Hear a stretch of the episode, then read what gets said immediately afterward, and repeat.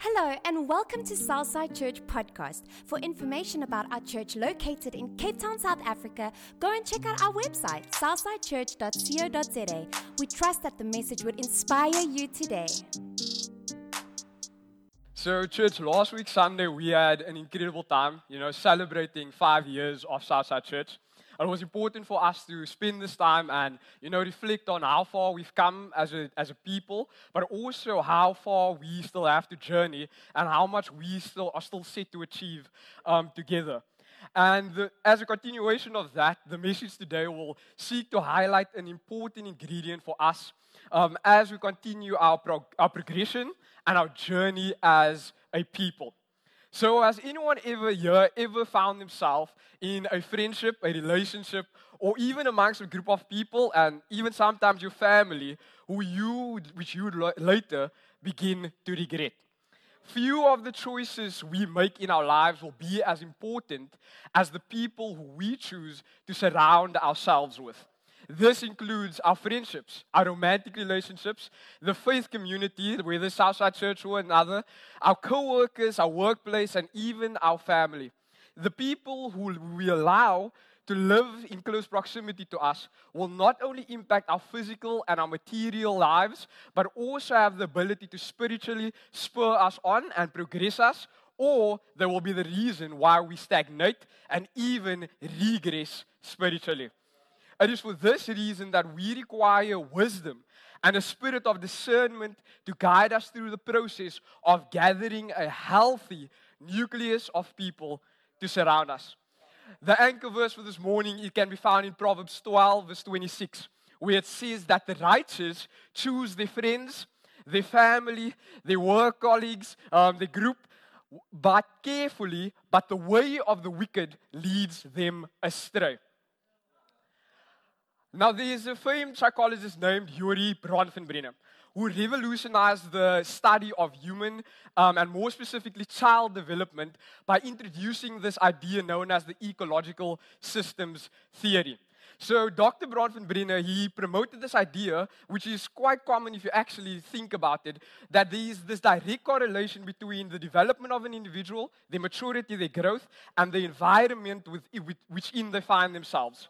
The social factors determine your way of thinking, your emotions, and also your likes and your dislikes out of his work and out of his studying, he thought this diagram developed, which showcased the various spheres of influence around, which surrounds an individual. These spheres include the macro system, the mesosystem, exosystem, and also the macro and, and the macro system. Yeah. The microsystem quickly um, refers to the people, the friendships, the church, the community, or even the school, the, in the environment you directly interact with on a daily basis. The mesosystem refers to these, the level of synergy, this harmony that exists between these. There's also the system, the level where a lot of conflict or problems actually occur when, there are, when there's disruption or there's a source of conflict within the family system, within your friend circle, within your school or the community that you grow up in. The exosystem, these are environments that affect us, but we don't have direct influence in them. So these could be your, the, the, your, the, the, your parents' work environment, the stresses that occur with them. This could be the board of the company that you work in. It could be the, for example, in the church context, it could be the eldership who makes decisions on our behalf as a people. And the macro system is more larger um, and more broader things. It can be, for example, the laws, the policies, the crime levels in the country or society that you live in, and even the economy as well. But for the purpose of this message, you can forget the rest, and we will be focusing on the microsystem. This sphere is essential in shaping an individual's development, their maturity, and also their growth. And when there tends to be a lack of this, I think it's easy to trace it right back to that there was an issue in the microsystem. Because it, accounts, because it accounts for the direct experiences and relationship that influences our behavior, our beliefs, and our values. It is these experiences and the relationship within them, within our closest circle of influence, which can transform the trajectory of our lives. And there's a biblical account of where this actually plays out brilliantly. And I, there's not a better story I could have come up with for myself. And in the book of Luke, we are able to read an account of just how impactful and influential your, your microsystem is on our physical, our emotional, and our spiritual lives. So in the Luke, in Luke 5, in chapter 5, verse 17 to 26, the story follows Jesus during his time on earth. And it reads, One day as he was teaching, him being Jesus, there were Pharisees and teachers of the law sitting there who had come from every village of Galilee and Judea and from Jerusalem. It's very interesting that the Pharisees were probably Jesus' biggest critics, but for some reason, he was so good that they wanted to listen to what he had to say. So I hope I reach that level where your enemies want to hear what you have to say. That's just brilliant. And the power of the Lord was present with him, being Jesus, to heal. And some men came carrying from outside on a stretcher a man who was physically paralyzed. And they tried to bring him into this place and lay him down in front of Jesus. They wanted him to get to him in front of this person who is this healer, and they've heard that this man was committing miracles around um, the area. But finding no way to bring him in front um, because of the crowd that was surrounding Jesus, they went up onto the roof. They made a way carrying this paralyzed man, and they even removed some tiles from an opening and lowered this man through the tiles with, a, with his stretcher into the middle of the crowd in front of Jesus. And when Jesus saw their act of faith, being the friends, springing from confidence in him as Jesus, he said to the paralyzed man that your sins are forgiven.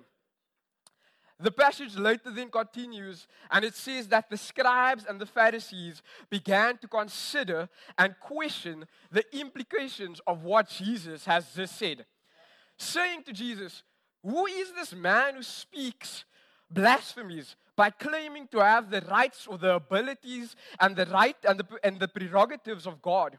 Who can forgive sins? That is to remove guilt, to nullify sin's penalty, which is death and assign righteousness except for God alone. And then Jesus, being as brilliant as he always is, knowing their hostile thoughts before they even said a thing, answered them and said, Why are you questioning these things in your hearts? Which is easier to say, that your sins are forgiven to this man, or to say, Get up and walk? But in order that you may know that the Son of Man, the Messiah Jesus, has authority and power on earth to forgive sins. Give me a second. He said to the paralyzed man, I say to you, get up, pick up your stretcher, and go home. The paralyzed man immediately stood up. He was healed. Before them, he picked up his stretcher and went home glorifying and praising God. Some of the other translations actually read that every step that this paralyzed man took was actually a glorification to what God has done. And they were all astonished, these witnesses, and they began glory, glorifying God, and they were filled with a reverential fear. It's, it's being in awe of what God did. And they kept saying that we have seen wonderful and incredible things today. And we read this historical account which formed a part of Jesus' life, and there are some vital takeaways, as short as it is, that will prove useful for us as we explore, learn, and, and we try to navigate the highs and the lows of being surrounded by people in our humanity who resemble many of the people in this story. So if you're taking notes, this is the part where you need to start getting writing down, okay? So there are three points that I'd like to leave with us, and, and I'll be as brief and possibly as quick as I can be. So point number one is quality over quantity. In this story, we see the importance of the quality um, over quantity of the people who are around this man the, that quality of character is more important than the quantity of people that you are surrounded by. In this historical account, we see how the space which Jesus was in was so crowded and was so filled with so many people, including the Pharisees, these elite and very religious scholars who were unknowingly actually standing between Jesus and the miracle and the blessing and healing that this man required. The room where this paralyzed man's blessing and healing took place was crowded by this group of people, and they were actually preventing a critical miracle where other witnesses were meant to see what God can actually do. And these spectators, they were between this man and his destiny. And it took four, not 400, it merely just took four crazy friends who had faith who, to carry this man up to the roof and tear through a, a tile and clay to lower him down into in front of Jesus. And Jesus would forgive and ultimately bring healing to this paralyzed man. Not because of what he could do for himself, but the faith that his friends had on his behalf. And for those of us who might be a bit hyper independent, a bit like Sholan, this is quite evident that actually you can't do it all by your own, unfortunately. And Proverbs 17, verse 7 reminds us that a friend, a brother, a friend loves at all times. And a brother is somebody who is born out of adversity when times are tough and when struggle is there. This highlights that it is during periods of difficulty when our relationships are strengthened, when they are actually revealed, and when they can be cemented. Point number two, guys accountability over affirmation. We require people around us who prioritize accountability over affirmation, the type of people who will be there to speak truth, but do it with love. Ecclesiastes 7, verse 5 says that correction from someone who is wise is better far than, than the praise from fools. And in our humanity, we have an inclination to surround ourselves with people who have a tendency, a tendency to affirm our lifestyles and many times our sin. This is dangerous because it creates an echo chamber which surrounds us and it, and it allows us to avoid any sort of personal responsibility. And here at Southside Church, I'll use it as an example. We obviously, we definitely invite people to come as you are. You are more than welcome. With whatever your background, whatever you do, you are more than welcome here. But unfortunately, that's not where the story ends. Because the God that I know, and I hope the God that you serve, loves you enough not to leave you exactly as you are.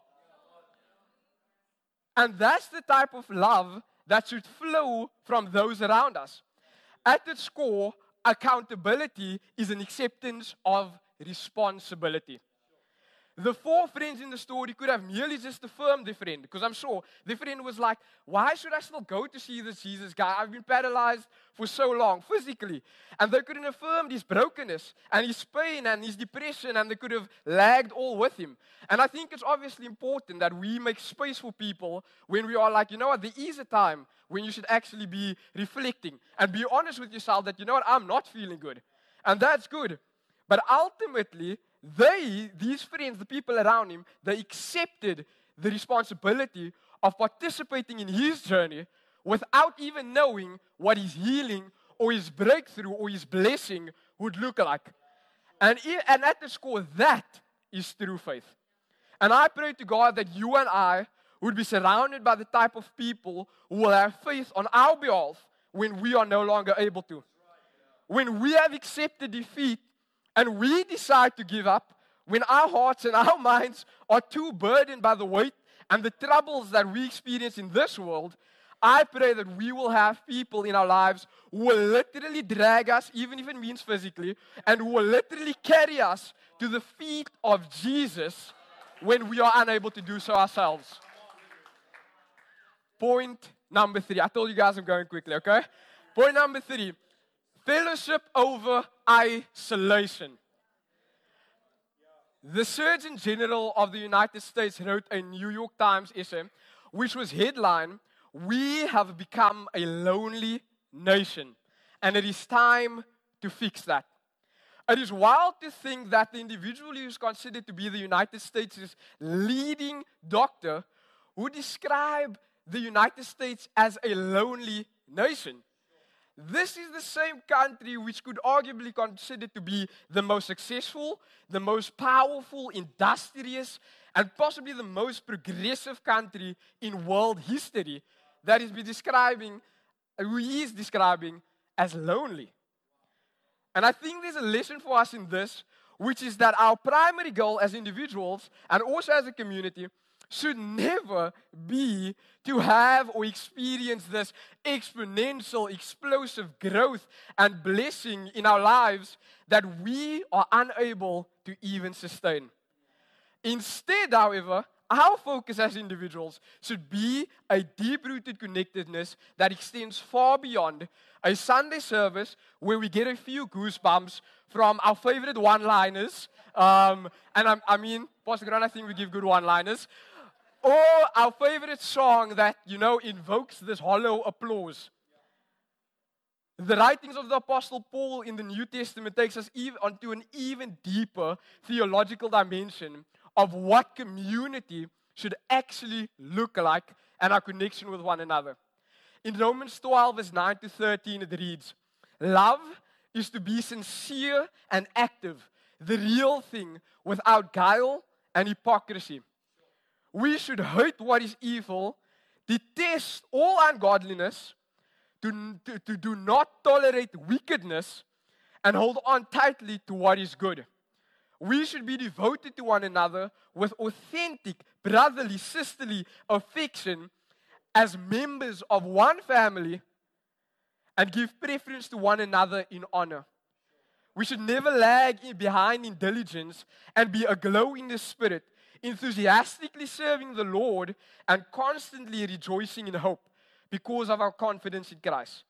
So we should be steadfast and patient in the stress, devoted to prayer and continuously seeking wisdom, guidance, and strength contributing to the needs of God's people, pursuing the practice of hospitality.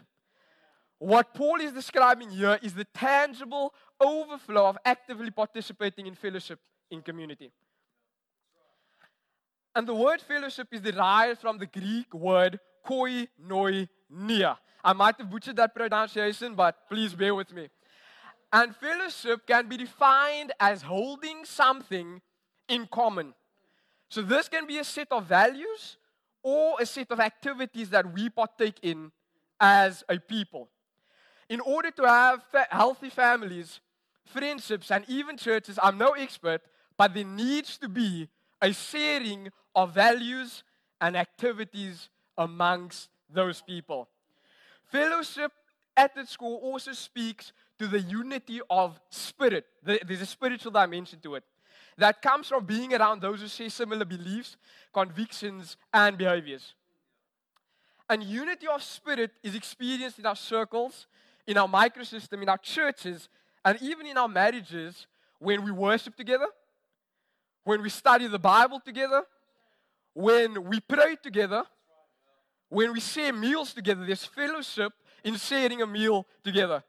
And when we serve others as a community, to those and we serve those who need it most. And that is when biblical fellowship occurs. In Matthew chapter 18, verse 19 to 20, Jesus says, Again I say to you that if two believers on earth agree that are of one mind and they are in harmony about anything that they ask, most importantly, within the will of God, because sometimes we are always asking and we get annoyed and we get frustrated. God, why did this happen? But it was never God's plan. It will be done for them by my Father in heaven. For where two or three are gathered in my name, meeting together as my followers, I am there among them. In the scripture, we observe a godly order being established, where God's presence, before it even arrives, it is preceded by fellowship. And, so, and as I land, chapter 133, verse 1 to 3 says, How good and pleasant it is when God's people live together in unity. It is like precious oil poured on the head, running down on the beard, running down on Aaron's head. Down on the collar of his robe, it is like the dew of Hermon were falling on Mount Zion. For there the Lord bestows his blessing, even life forevermore. In other, in, other, in other translations, it says that where there is unity, God commands a blessing. That his blessing comes after a unity has been achieved. And unity and fellowship in the scripture is compared to oil and in biblical context, oil signifies, it signifies sacredness, that there's a blessing, that there's a, a protection and a purification that is busy occurring. once again, a sequence of events occurs where blessing and abundance happens after fellowship has been established. It becomes clear that as we progress as a church and as we seek to obviously achieve great things for God, that expansion for us cannot come at the cost of fellowship. That the bigger we get, we cannot neglect the fellowship of being together. Because once we take in fellowship and are surrounded by those who share a spirit of unity with us, it is then when we flourish.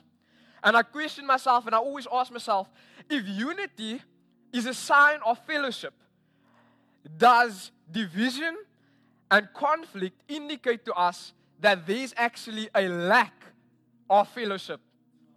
That when our relationships, that when our families, that when even we are encountering struggles with the people in our daily lives, that when those conflicts arises, is there may be a reason why that is occurring, and it's not necessarily the individual, but that you have not even attempted to share fellowship with that individual. The apostle Paul, the apostle John, I apologize, uh, highlights another dimension. If Paul didn't go deep enough, John goes even deeper. Our fellowship us in 1 John 1 verse 3 where it says that what we have seen what, and heard, what we have witnessed, we also proclaim to you so that you may have fellowship as partners with us, with the people surrounded with you, around you. And indeed, our fellowship, which is a distinguishing mark of born again believers, that as a born again believer, a distinguishing mark, what sets you apart from the rest, is that you know what fellowship means that our, that our distinguishing mark of born, born again believers is with the Father and His Son, Jesus Christ. And there are two observations here. That the first dimension of the scripture is that fellowship is horizontal. So it occurs with the people who are around you, it occurs with people who are in close proximity to you. And the second dimension of fellowship is that it is vertical. It also refers to our personal relationship with Jesus which is a distinguishing factor. So just because you spend a lot of time around with people does not mean you need to neglect your relationship that you have with God. And if your relationship with God is truly that strong and you are as prayerful as they come, it will be reflected in how you treat other people. Okay? And, and as I land, this was also emphasized by Jesus when he was asked by these Pharisees, once again, the people most critical of him, when he was asked which of the biblical commandments in this entire Bible was the most important, because there's so many. Beyond the Ten Commandments, there is a hundred more. And they are like, what is the most important one for us? And Jesus' response to these individuals can be found in Mark 12, chapter 12, verse 30 to 31. And, and Jesus says, that you should love the Lord your God vertically with all your heart and with all your mind and with all your and all your soul and with all your mind and with all your strength. And the second is this, it's horizontally now, that you should love your neighbor as yourself. And Jesus says that there's no commandment. There's no commandment greater than these. And although we might get tick all the Christian boxes off and all the, you know what, I don't do this, I don't do that, so I'm good. But if there's no fellowship, it all falls flat. And it means absolutely nothing.